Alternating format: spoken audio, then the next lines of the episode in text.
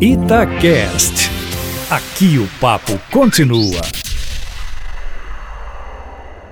Às vésperas de um dos julgamentos mais importantes do ano pelo Supremo Tribunal Federal, o da condenação em segunda instância, amanhã, o momento, no entanto, é de olhar para Minas e seus problemas que parecem infindáveis. A questão predominante é a situação financeira do Estado, que se arrasta por vários anos, a despeito de o governador Romeu Zema resolver agora colocar à venda os principais ativos do Estado, quer dizer, as empresas do Estado. Aliás, ontem a CEMIG já vendeu parte da Light do Rio de Janeiro via Renova Energia, o equivalente aí a 17% do capital social da companhia, ao Fundo de Investimento CGI, pelo valor simbólico de um real. Isso mesmo, um real. O mercado aplaudiu.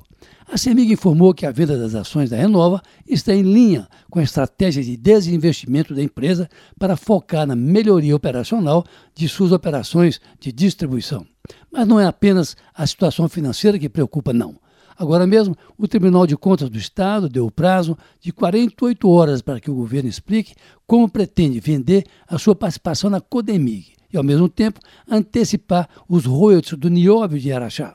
Zema disse que quer receber essa antecipação para quitar o 13º do funcionalismo e acabar com o parcelamento de salários servidores. Mas essa conta aí não fecha muito não, porque os recebíveis da Codemig não são suficientes para pagar o funcionalismo, mesmo com a venda da participação do Estado na empresa.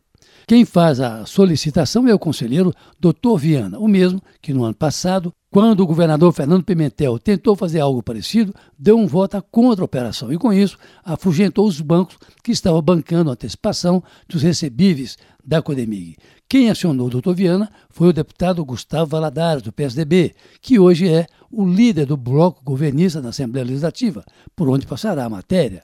O veto do doutor Viana foi depois derrubado pelo Tribunal de Justiça. Mas os problemas do Estado não se resumem à questão financeira, embora esta seja a que bate mais forte no bolso dos quase 600 mil funcionários do Estado e impede investimentos do poder público. Zema tem problemas também na área política. Olha, ele não tem base de sustentação na Assembleia e agora arrumou um adversário no seu próprio partido, o deputado Bartô, que na semana passada derrotou o governo dele num projeto para a manutenção das alíquotas do ICMS para determinados produtos. Zem, aliás, confidenciou outro dia que não vai mexer nesse vespero, nesse varejo político, sinal de que deixou o próprio Partido Novo cuidar do seu mais novo adversário, com quem, aliás, nem quer conversa mais. Carlos Lindenberg, para a Rádio Tatiaia.